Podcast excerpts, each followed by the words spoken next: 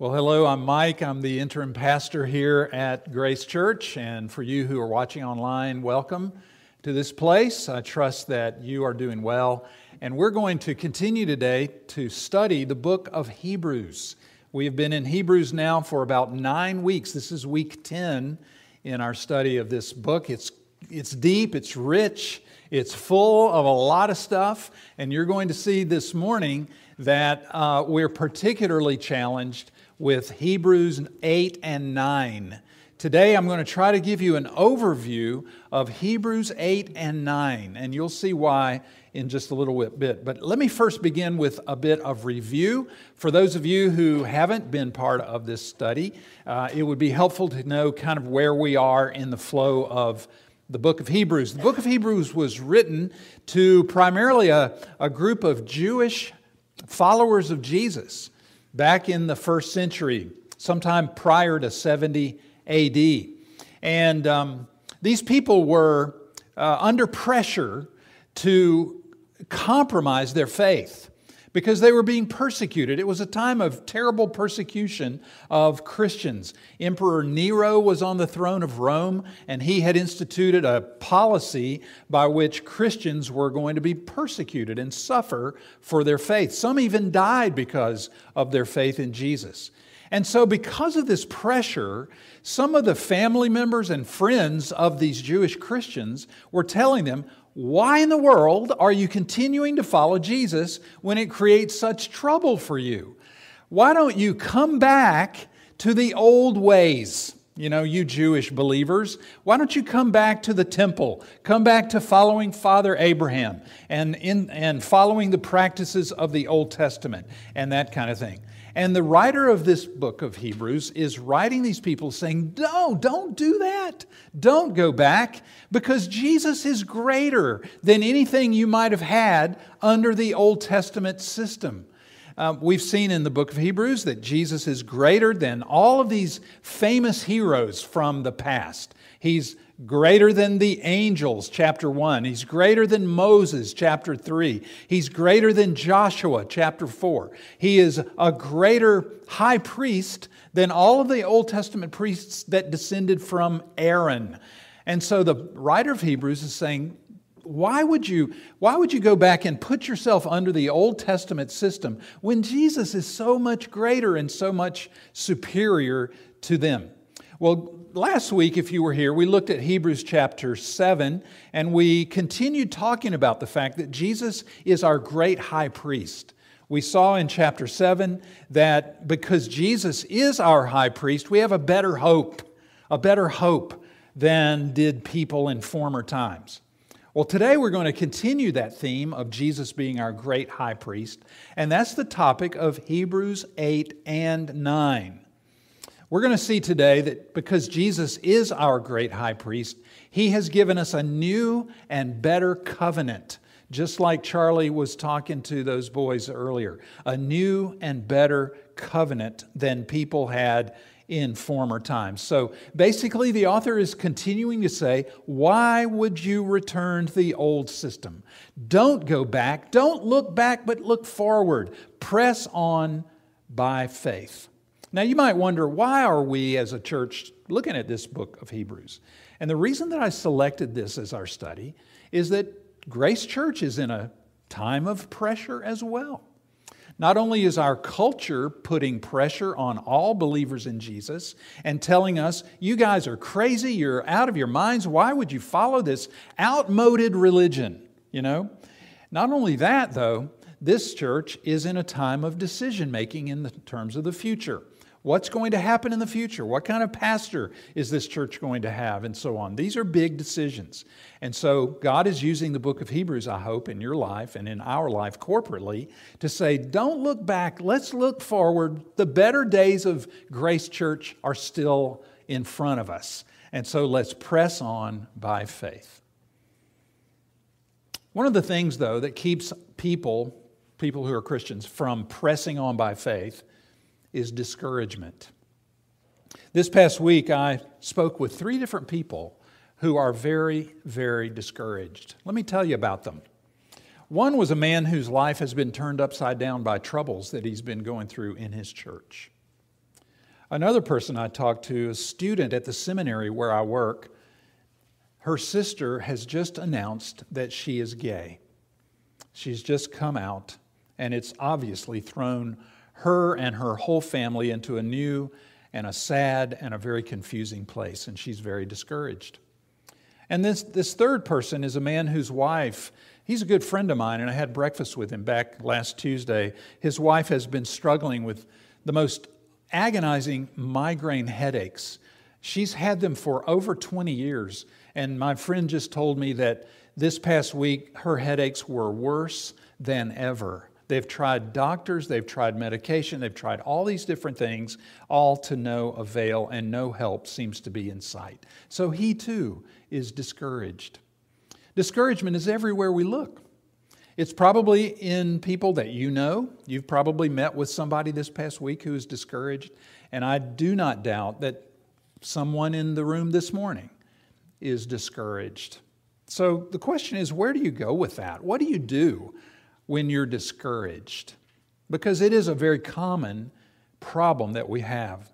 Do you go to the refrigerator, you know, for another piece of pie or a scoop of ice cream or another glass of wine?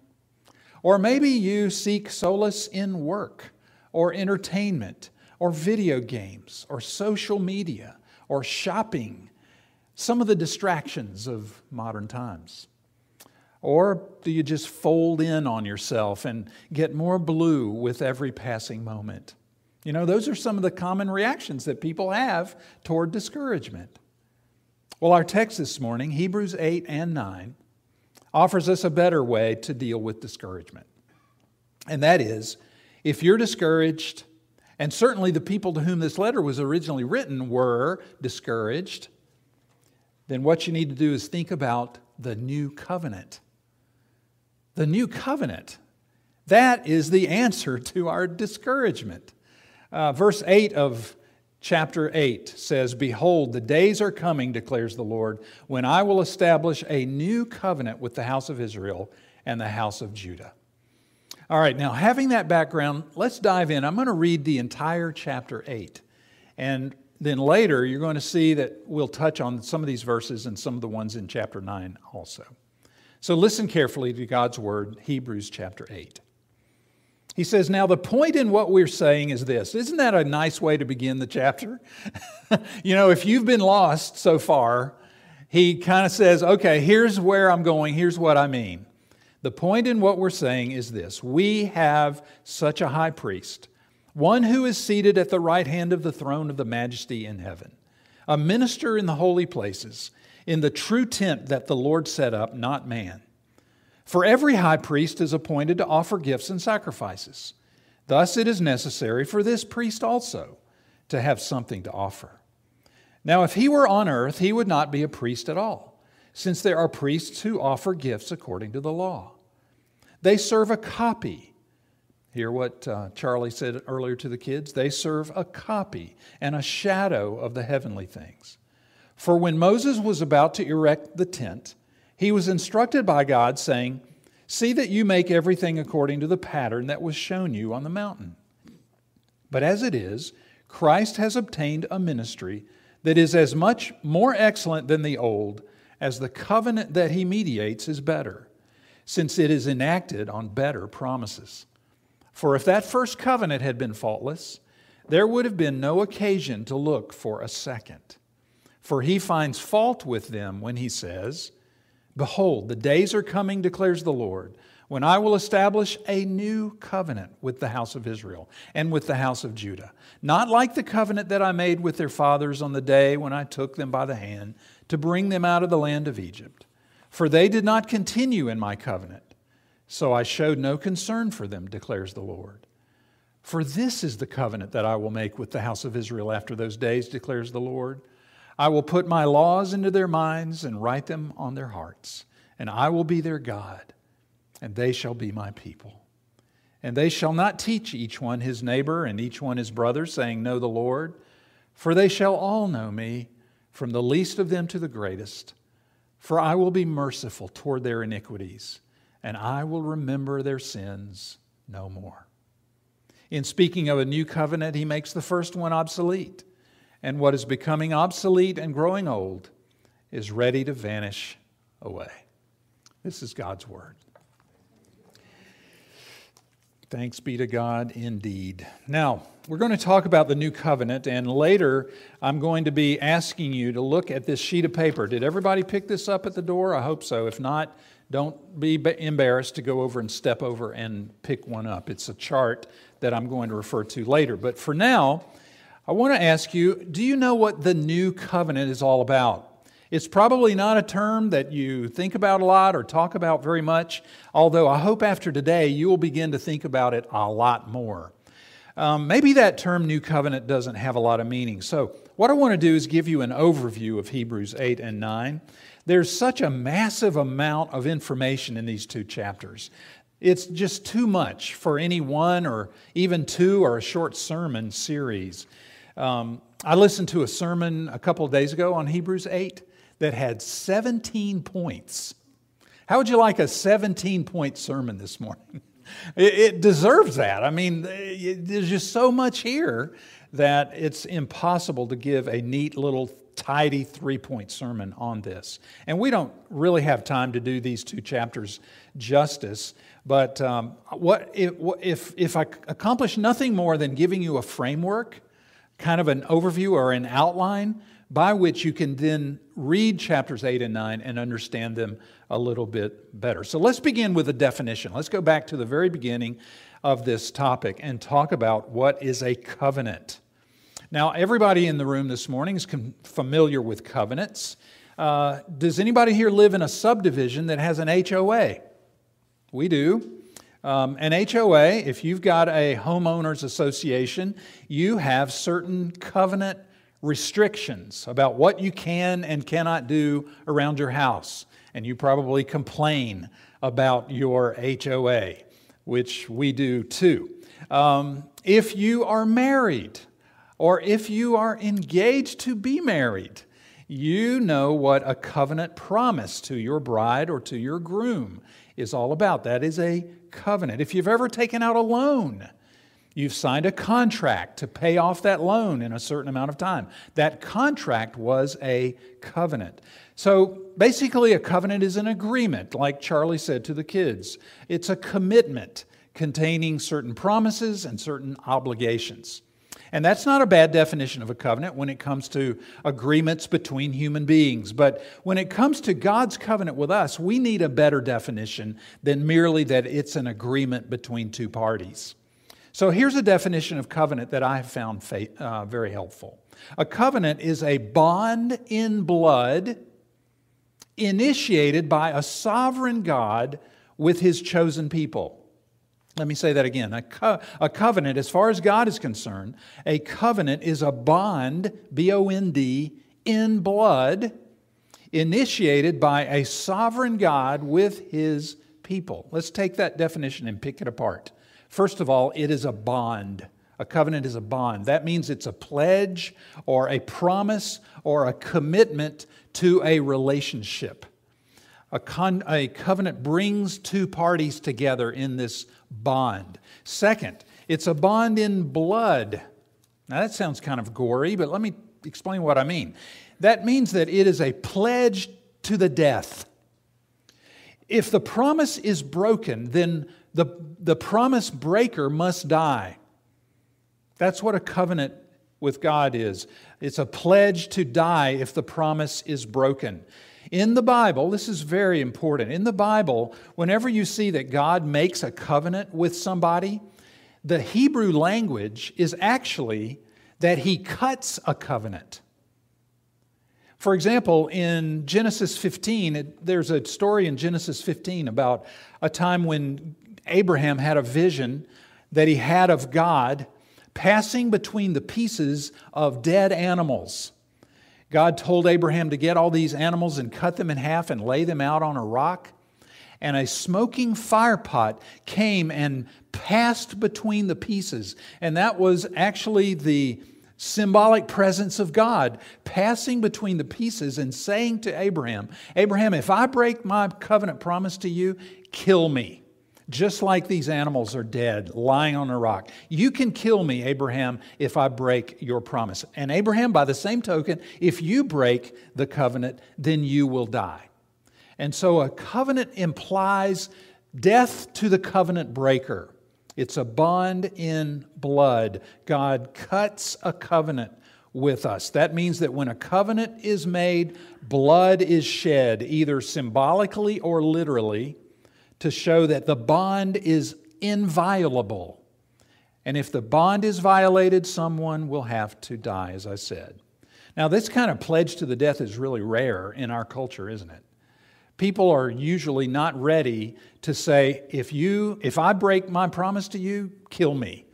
You know, that kind of covenant loyalty is very rare. You might have heard the story about the young woman who gave her boyfriend a picture of herself to put on his bedside table. And on the back of this picture of her was this inscription. It said, My dearest Tom, I love you with all my heart. I love you more and more each day. I will love you forever and ever. I am yours for all time. And underneath was a PS that said, If we ever break up, I want this picture back. So that's about as far as loyalty and covenant commitment go these days. But not so with God. He is loyal to his covenant promises. So it's a bond, it's a bond in blood. And thirdly, it's a bond in blood initiated by a sovereign God with his chosen people. That means that God's covenant with us is not an agreement between equals. You know, God and us, God and we are not on the same level. God is a sovereign God, and He is the one who initiates the covenant. He cuts the covenant. We respond when God cuts a covenant with us. We respond with faith and obedience. In Genesis 17 9, God calls it my covenant. See, it's His covenant with us. God pursues us. He is the one who sets the terms of the covenant. He is the one who chooses the signs that accompany the covenant. He stipulates the conditions that we must meet if we are in covenant with Him. He spells out the blessings that will come to us when we obey those conditions and the curses that fall upon those who don't. We don't get a vote, you see, because He is sovereign. A covenant then is a bond in blood initiated and administered by a sovereign God. Is, this, is all this making sense? I hope, I hope so. Okay. Well, covenants are all over the place in the Bible. Now, here's where I want you to pull out that paper that, I that uh, Derek copied for us. If you'll look at it, first of all, take a look at the chart at the top. Um, here is a diagram of the covenants that God has initiated with his people. Now, the first covenant, if I had a, a, a, a, slide or a big marker board or something like this, I might draw this out. But if you will just keep referring to this picture, you'll be okay. Um, the first covenant that you find in the Bible is in Genesis chapter 2. Now, the word covenant doesn't appear there. But when God created man and put him in the Garden of Eden, it was definitely a bond in blood initiated by a sovereign God. Because you remember Adam and Eve in the Garden of Eden, God made a stipulation, didn't he? What was the condition that God laid down for Adam? Yeah, that's right. God said you can eat the, the uh, fruit of any tree in the garden, but not this one. Not the fruit from the tree of the knowledge of good and evil, because in the day you eat of that fruit, you will what? Die. See, the covenant curse will fall upon you if you break the conditions of the covenant. So we call that the covenant of works. You notice that at the very left side of the diagram covenant of works. In that covenant, God promised Adam life if he met the condition of perfect obedience. And he promised death if Adam did not meet the condition of perfect obedience. And you know what happened, right? You know the sad story. Adam did not obey. He ate from the tree of the knowledge of good and evil. He broke covenant with God. He fell into sin. He forfeited the promise of life. and brought all of his posterity, you, me, everybody else, into a state of sin and misery. That's right. Yeah, all because of Eve. Is that what you said? uh, I don't think so. It was Adam's fault. God held Adam responsible for their sin. But the question is why didn't Adam die right away? Why didn't Adam and Eve just, boom, disintegrate because of their disobedience? Well, the reason is, is that God cut another covenant with man, the covenant of grace. And that, again, to look at your diagram, you notice the covenant of works came to an end. And suddenly we now have a new economy. A covenant of grace began. And that sometimes it's called the covenant of redemption. You might have heard that term as well. But I kind of like the covenant of grace because God decided to give grace to the human race and provide a way of salvation. And you and I have been living in the age of the covenant of grace ever since God initiated that with Adam and Eve. Now, the covenant of grace, you can read about it in Genesis chapter 3, and you'll see it there. Instead of striking Adam and Eve dead right on the spot, God moves toward them in the garden in the cool of the day. He pronounces a curse upon the man, upon the woman, and upon Satan the serpent. And Adam and Eve had to suffer the consequences of, this, of their sin. They were banished from the Garden of Eden, but they were not banished from God. God provided a way of redemption for Adam and Eve. He shed the blood, you might remember this, of innocent animals and made garments out of their skins to cover Adam and Eve's bodies. He covered their nakedness and promised to one day send a Redeemer who would crush the head of the serpent. So that was the beginning of the covenant of grace that we have enjoyed ever since then. And as you read through the Bible, you see this covenant of grace evolving and unfolding through several key figures in the Bible. And so on your diagram, notice how the covenant of grace gets bigger and bigger and bigger and bigger. It gets better with time as you move through the Bible. So let's quickly go through some of these key figures that are given on the diagram. In Genesis 6, for example, before God sends the flood on the earth, he comes to Noah. And he says to Noah, I will establish my covenant with you, and you will enter the ark, you and your sons and your wife and your sons' wives with you. And of course, you know the story of the ark and the flood. And the sign of the covenant was what? A rainbow. God put a sign of his covenant promise in the sky for them to see and for us to see even today. Well, several hundred years go by, and God appears to Abraham. He's the next figure on your diagram. God comes to Abraham. And in Genesis 17, he says to Abraham, I will establish my covenant as an everlasting covenant between me and you and your descendants after you for the generations to come, to be your God and the God of your descendants after you. And God chooses Abraham's descendants, the Israelites, as his people. And he promises to give them a land and to make them a blessing to the world. And God at that time institutes the sign of the covenant, which was circumcision. So now God is initiating a, a sign of his covenant promise to the people. Well, then time passes, and then God calls Moses. He's the next name on your list there.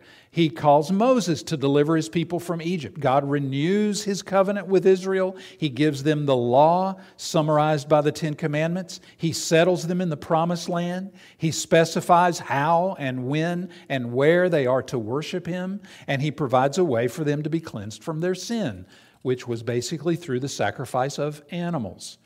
And then a little bit later, David comes along as king of Israel, and God renews his covenant with Israel again, this time promising them that a king of David's line will always be on the throne. Time passes again, and several hundred years later, the prophet Jeremiah comes along during Israel's darkest days when it appeared that God had abandoned his people.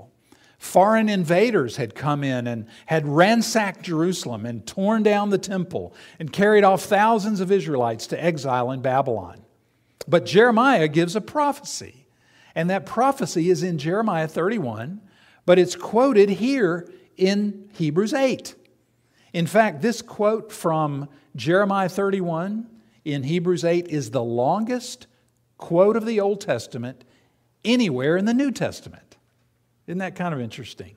And I read that earlier, beginning in verse 8 and going down through verse 12. That whole section is a quote from Jeremiah 31, where Jeremiah pr- predicts that one day there's going to be someone coming with a, a new covenant made with the house of Israel. And sure enough, Jesus, the Son of God, is born in a manger of Bethlehem.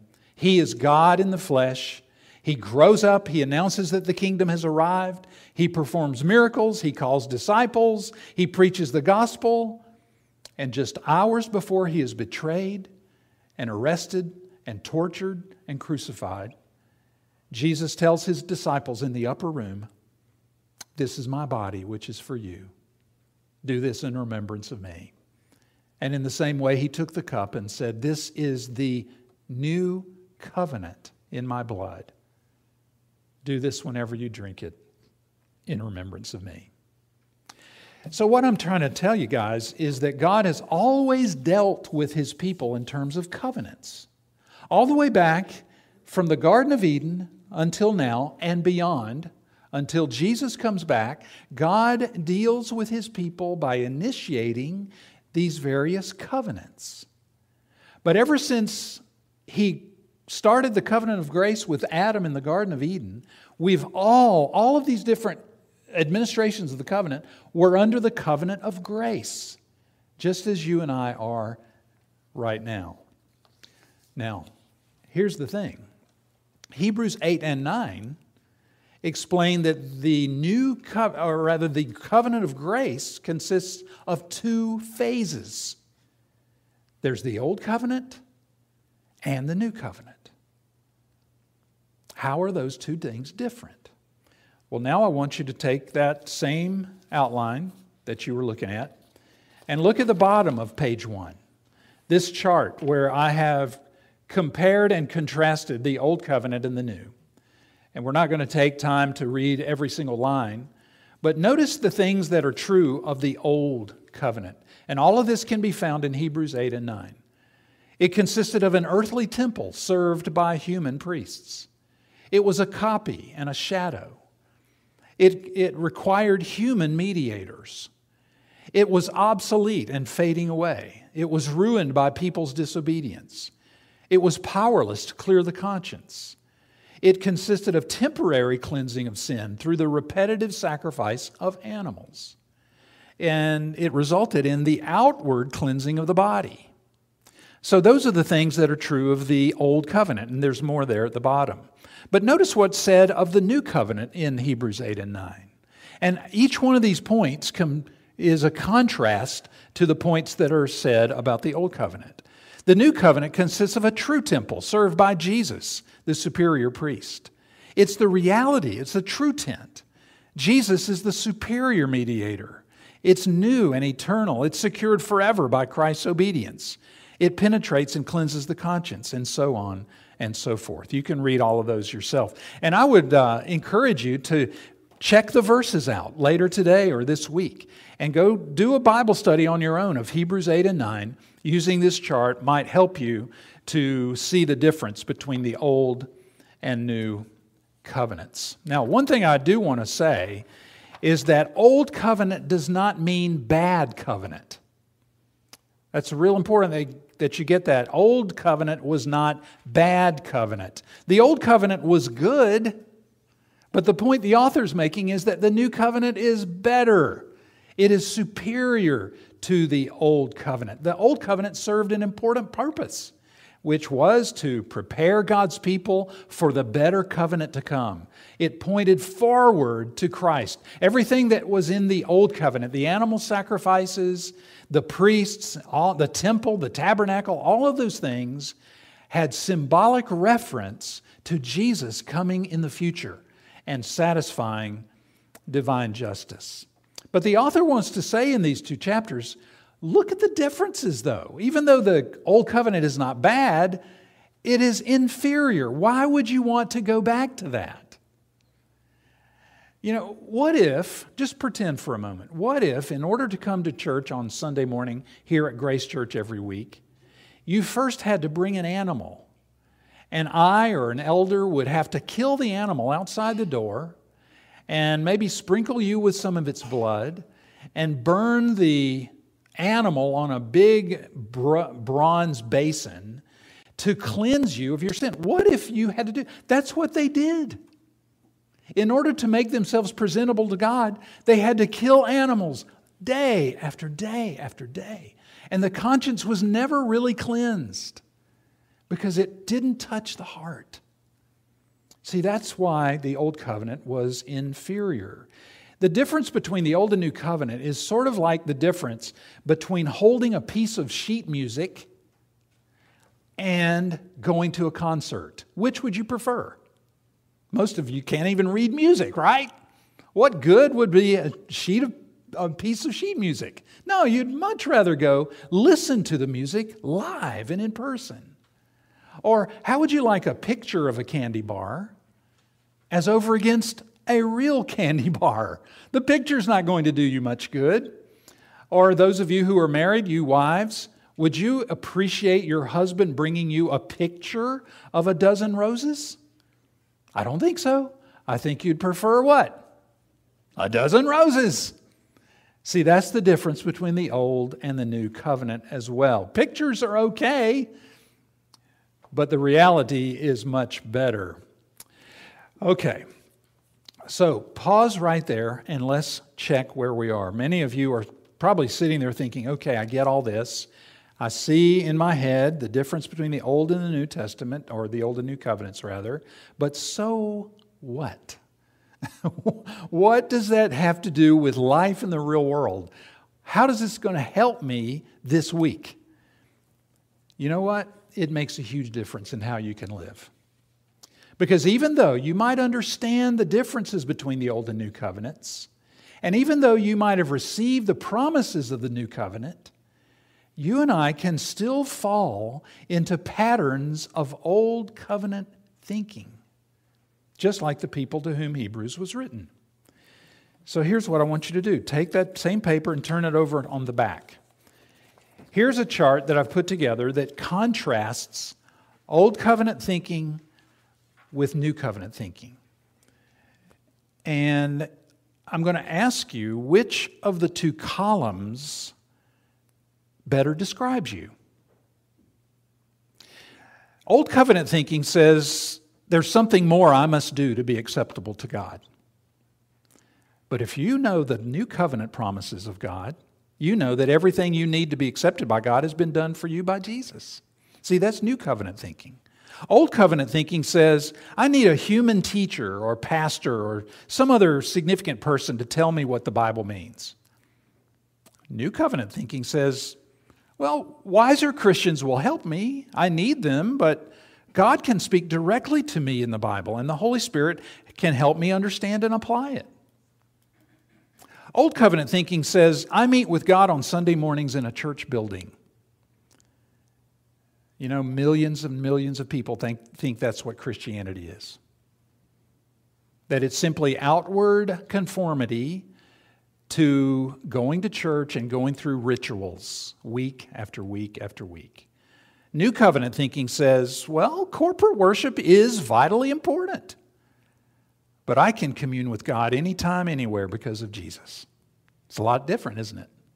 Old covenant thinking says, I constantly need new emotional experiences and dramatic answers to prayer, victories, signs, and wonders to prop up my faith and convince me of God's love. Lots and lots of people live that way. But New Covenant thinking says, no, God's covenant love for me, as displayed on the cross and the empty tomb, is always fresh and is all the evidence I need that God cares for me. Old covenant thinking says, My disobedience frustrates God, and He will one day reject me because of it. But if you're thinking new covenant wise, you know my salvation is secure because of Jesus' perfect obedience on my behalf. When I disobey, God is angry with me, and it will take a while to get back in His good graces. You ever think that way? That's like the old covenant. New covenant thinking says, when I disobey, God's heart breaks for me because he wants me to be holy. But even when I sin, God loves me as much as ever. And it's because I believe that that I will actually grow more obedient. Uh, there's no way God sees me as anything but a guilty, miserable sinner. That's Old Covenant. New Covenant says there's no way God sees me as anything but a saint. Yes, I still sin, but He rejoices over me with joy and is glad to call me His son or His daughter. Old Covenant, if you're thinking under the Old Covenant ways, you're always thinking, if I could only be more disciplined with my Bible reading and prayer. Now, nobody's knocking that. But if you're living with New Covenant joy, you're saying, if I could just believe the gospel with more consistency and at a deeper level. Old Covenant thinking, as I stop doing bad things, I will gradually get holier. Well, there's some truth to that. You, yes, you don't want to do bad things, but New Covenant thinking says, I'm already perfectly righteous in Christ. The more I believe this and walk in humble dependence upon the Holy Spirit, the more He will transform my behavior from the inside out. It's very different. My failures and sins show how poorly I'm doing as a Christian. Old Covenant. New Covenant thinking says, Jesus meets me at the point of failure. In fact, that's often the only place He meets me. God's love for me is based on my performance. I know so many people. I used to live that way, friends. I used to think God loves me when I have a good day. When I pray so long, you know, when I read my Bible, God loves me that day. But not when I'm not good, you know. New covenant thinking says God's love for me is based on Jesus' performance on my behalf. One day, I hope to be in God's inner circle. That's the old covenant Christian. The New Covenant Christian says, I'm already in God's inner circle because Jesus lived and died and rose again for me. It's all up to me. Many of us feel that way sometimes. But if you're living with New Covenant confidence, you say, By the power of the Spirit who lives inside me, I can partner with God in His work of changing me into the likeness of Jesus. So it, kind of boils down to one of two things. Either you think it's all about law, rules, do's, and don'ts or you know that it's all about grace, which empowers obedience. Friends, that is a very different way to view the Christian life. And many, many people live under the bondage of old covenant thinking. It's all about law, it's all about rules, it's all about the oughts and the shoulds. That's bondage, guilt, and shame instead of freedom, forgiveness, and redemption. Now, that is just uh, my effort to take Hebrews 8 and 9 and put them into some practical kind of scheme where you can determine where are you? Which column better describes you? I mean, that's a really important question. Do you live under the bondage of the old covenant, or are you walking in the newness of life because you know the sunshine of God's love shines through the new covenant promises upon you. I, I, hope this will encourage you not only to read Hebrews 8 and 9 and apply the things that I've shared with you to understand these two chapters, but I hope that you will ask yourself the question which is my view? Which better describes me? Because you remember the question I asked you at the beginning? Are you discouraged? What do you do with your discouragement? Do you go to the refrigerator with it, or do you go to the new covenant with it. Big difference, big different way to live. Let's pray. Father, uh, we thank and praise you this morning that you have come in the person of your Son, Jesus.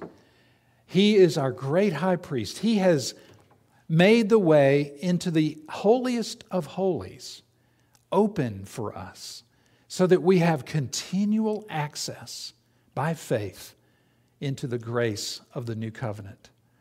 Lord, I pray for each of us that we might walk in the reality, not the shadow, that we might resist going backwards and go forwards into more and more understanding of the gospel and of how much you love us. Thank you, Jesus, that you did all that is required for us to have the favor of God. And we pray now that we will respond to this wonderful new covenant with faith and with obedience, that we might give ourselves to you afresh, that we might want to do bold things for you, that we might want to always uh, share the, the love that you've given us with other people. So, Lord, let it change us, let it transform us into your image, that we might be living uh, ambassadors of the new covenant promises that you've given to your people. And we pray this in Jesus' name. Amen.